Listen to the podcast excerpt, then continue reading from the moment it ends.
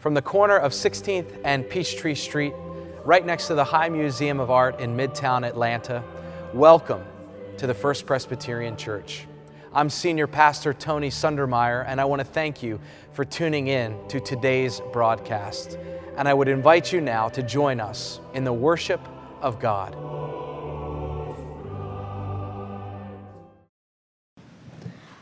Our first scripture reading comes from the book of Exodus, chapter 34, verses 29 through 35. Please turn with me to page 78 of the Old Testament. Listen for and hear the word of God. Moses came down from Mount Sinai.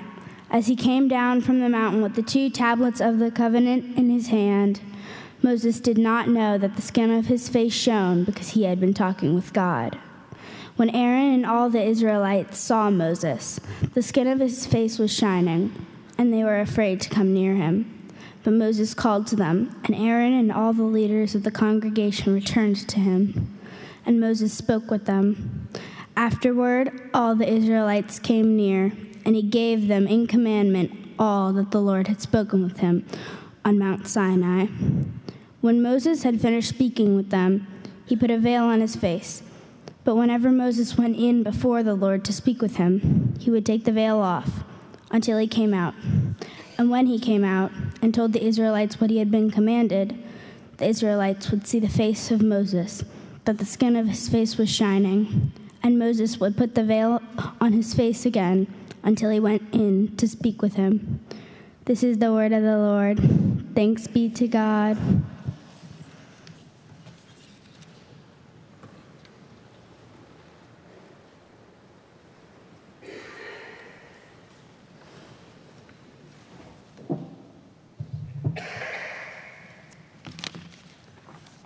Our gospel reading comes from the gospel according to Luke, Luke chapter 9, verses 28 through 43.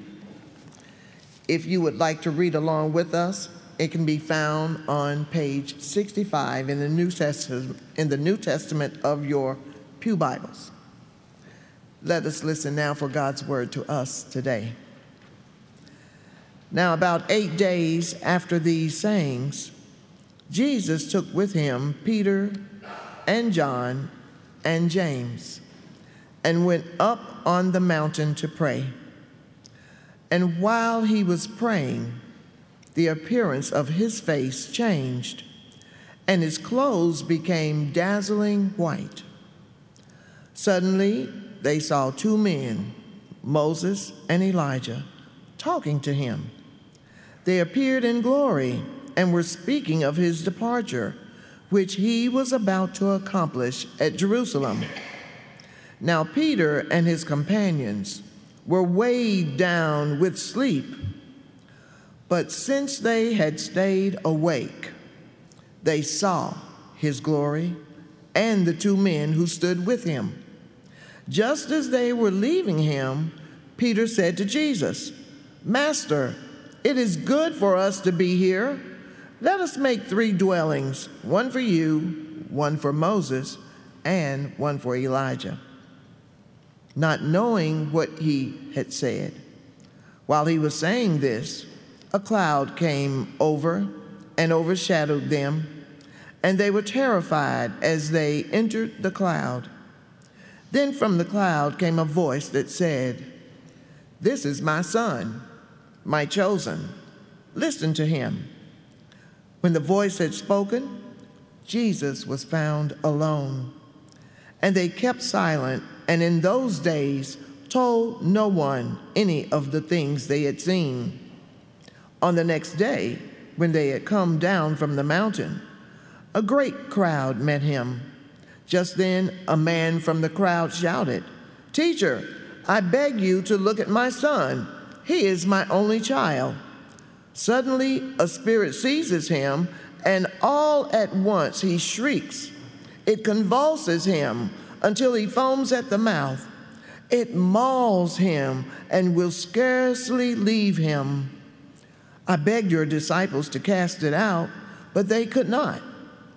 Jesus answered, You faithless and perverse generation, how much longer must I be with you and bear with you? Bring your son here. While he was coming, the demon dashed him to the ground in convulsions, but Jesus rebuked the unclean spirit, healed the boy, and gave him back to his father. And all were astounded at the greatness of God. Thanks be to God. This, Amen. Let us pray.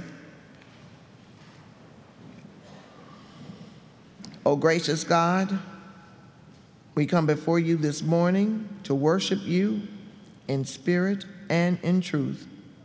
May the words of our mouths and the meditation of each of our hearts be acceptable unto you in your sight, O Lord.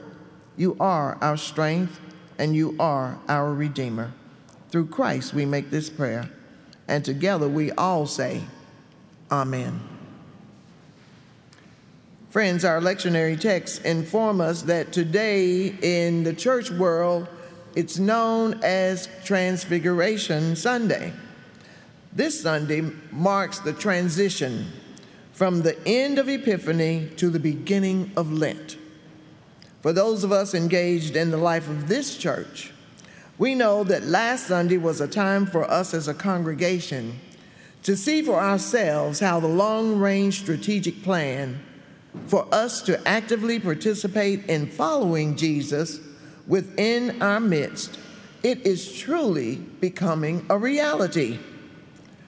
The big ideas have been vetted, and those five companies who were introduced to us are now part of our local mission in the community.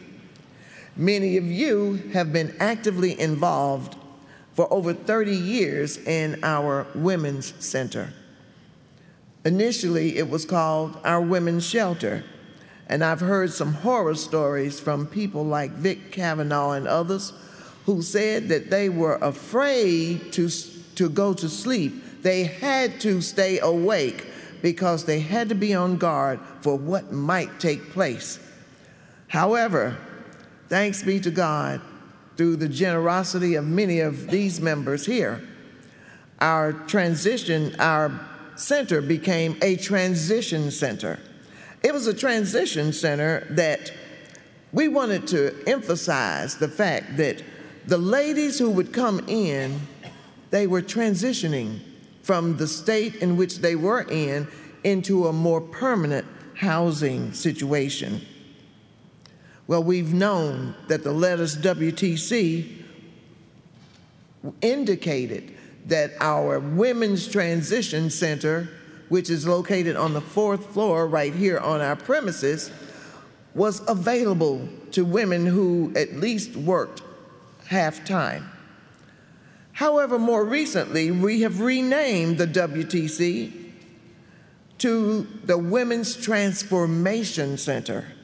You may ask yourself, well, why did you change the name again? It's still WTC.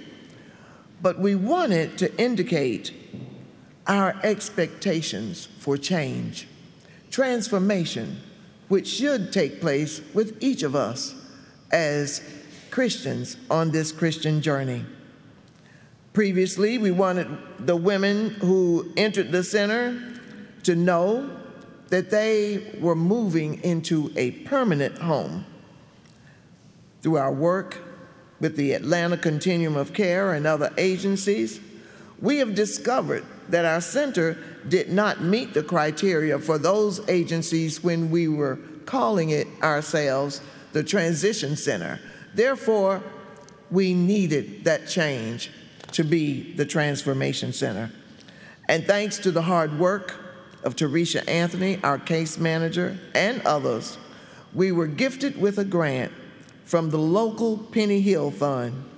The fund will enable single women who are at least working half time or who are currently in a certified program at least half time to enter into a discipline that would allow her to earn a license, a certification, or even a degree.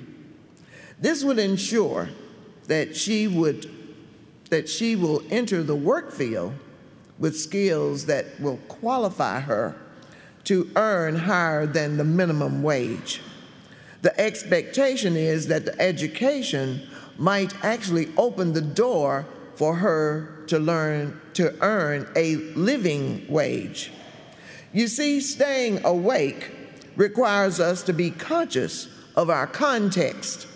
Let's face it, we live in an environment where the gap between the rich and the poor is widening at an alarming rate, where children are carrying guns into schools, and where specific ethnicities are shot and killed without restorative justice. These facts in our society should serve as flashing lights, reminding us of the importance of staying awake to see them or even notice them. In some places, people grow accustomed to families being without homes, so when they pass them, they don't see them. A similar response happens when a person works several minimum wage jobs. They can't pay for a decent place. Therefore, they are unable to remain conscious. There is no time to think about the interest rate charged to them on local title loans. Staying awake requires us to actually see what's going on outside our own circles. Today is the time for those of us who grew up watching Charlton, Charlton Heston play the character of Moses in the 1956 movie, The Ten Commandments. We can actually picture Moses saying to Pharaoh, Let my people go.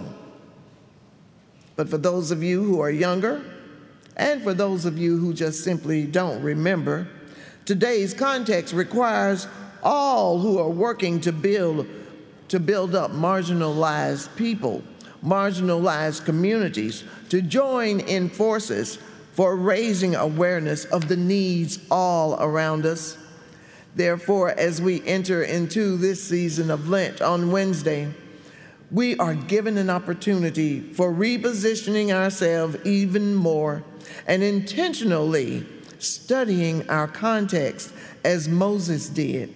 He recognized the fact that there were people being treated unfairly by those in power. Throughout their wanderings, the Israelite community followed Moses. They followed their leader, who actively heard from Yahweh. They became familiar with the transformation that takes place when one develops a close relationship with Yahweh. During Moses' transformation, the members of the community had to shield their face from the bright light that was shining on his face. After he spent time in prayer with God, Moses was a light for those who were following him to see where they were going on their journey. Yahweh is the God who gives 10 commandments, the law by which the community follows. Our lectionary texts also show us the parallel between Moses' close relationship and with God and Jesus' remarkable transformation. Scripture tells us that Jesus chooses his close inner circle to go up on the mountain with him. He chooses Peter. He chooses Peter, John, and James to accompany him.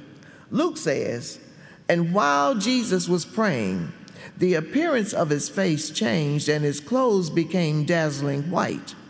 Suddenly, they saw two men Moses and Elijah talking to him. They appeared in glory and was speaking about his departure, which he was about to accomplish at Jerusalem.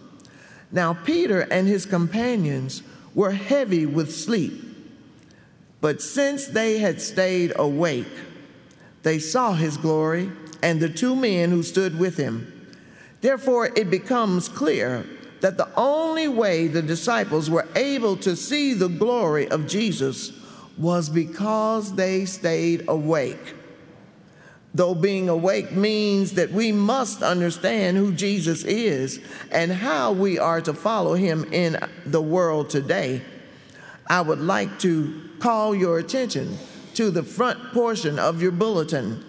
You will see that below the sketch of the church, it says, humbly following Jesus. Humble followers of Jesus. We are to be humble rather than arrogant.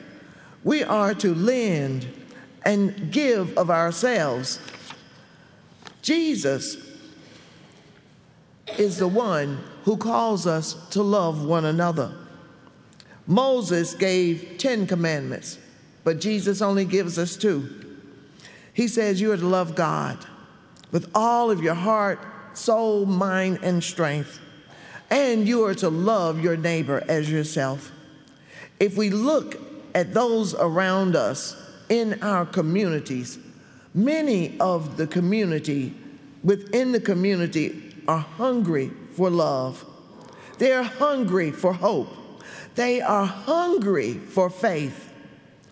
I remember when I was a little girl growing up in Gastonia, North Carolina. We lived near the Sunbeam Bread Bakery. And sometimes late at night, I would lie awake and I would smell the freshly baked bread blocks away from our house. The aroma was so overpowering, it could cause your mouth to water. You just wanted a taste of that hot bread from the oven. Well, as I began to think about how living and inviting the aroma of the freshly baked bread, living as the body of Christ in the world today, we are to have that same impact on our society. We are to begin to think about how we might impact others who would be hungry for the walk with Jesus. In thinking about that bread, I also remembered a Presbyterian women's installation service, and I thought I would adapt it for us this morning for our Transfiguration Sunday. You see, the first ingredient of bread is wheat. Wheat begins as a tiny seed that is open to grow. It grows and develops and produces. Each seed is different, just as each one of us is different in skills, temperament, and gifts. Wheat needs to be planted in good soil. As church leaders, we have been planted in the good soil of a firm Christian faith, as evidenced in our long range strategic plan. We are to be humbly following Jesus Christ. Wheat needs water in the same manner that we need the moisture of hope to keep us on purpose for those tasks we find ourselves facing in the community, like affordable housing, adequate health care, and living wages. We'd also need sunshine, like the illuminating light of God's Word revealed through the Holy Scriptures. When we daily walk in it, our loads get a little bit lighter and our paths get a little bit brighter, and we can stay awake to navigate through the oftentimes dangerous waters of speaking truth to power in order to bring about justice needed for all persons. We now have the opportunity to stay awake in our community and assist with getting people into the type of housing we heard about last Sunday with our Epiphany awardees. PadSplit is their name. Perhaps we can join the young man who was here talking about how justice needs to be reformed, how he is a living witness to that reformation. Or we might be able to locate food that is wanted in our Lenten food drive. You may very well see persons who are donning hats. They will have bandanas or even a, a sheriff's badge on the side of them. These are people who are asking for food to fill our venerable food pantry. You see, all the grains of wheat, when it's ripe, it's harvested and then ground into flour. And they come together to form a uniform flour. So too can we be unified with one voice as members of this community. Perhaps this very opportunity to travel outside our comfort zones can be the vehicle that promotes us to serve together here in the Atlanta area.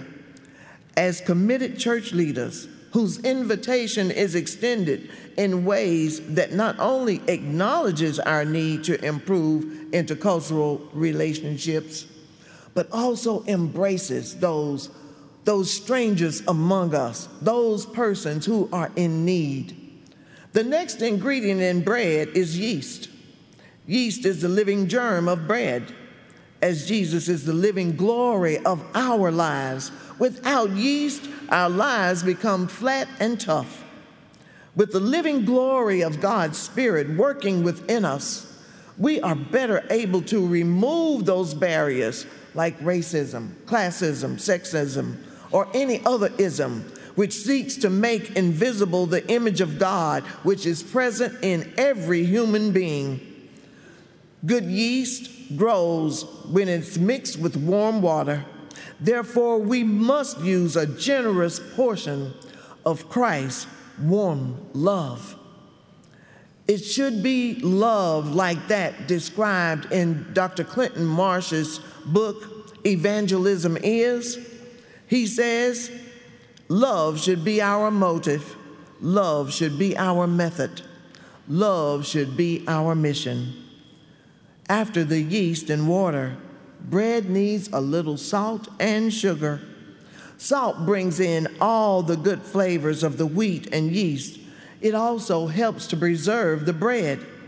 Good communication acts like salt, which keeps the bacteria of limited vision and self centeredness from growing and spoiling the bread. Sugar sweetens the loaf.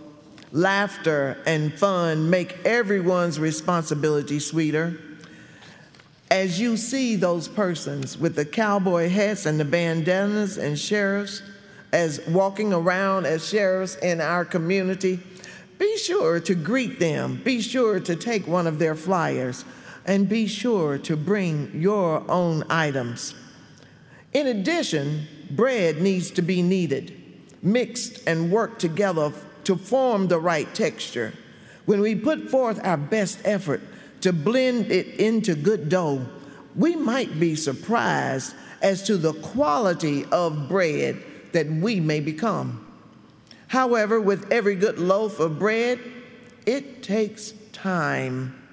There is no recipe for good instant bread. Also, we cannot forget the cost of good bread. It may require rearranging our schedules in order to come together.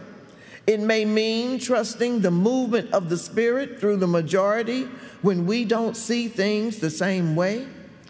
Finally, in order to get that mouth watering aroma that invites others to taste it, even when they're not hungry, bread must go into the oven.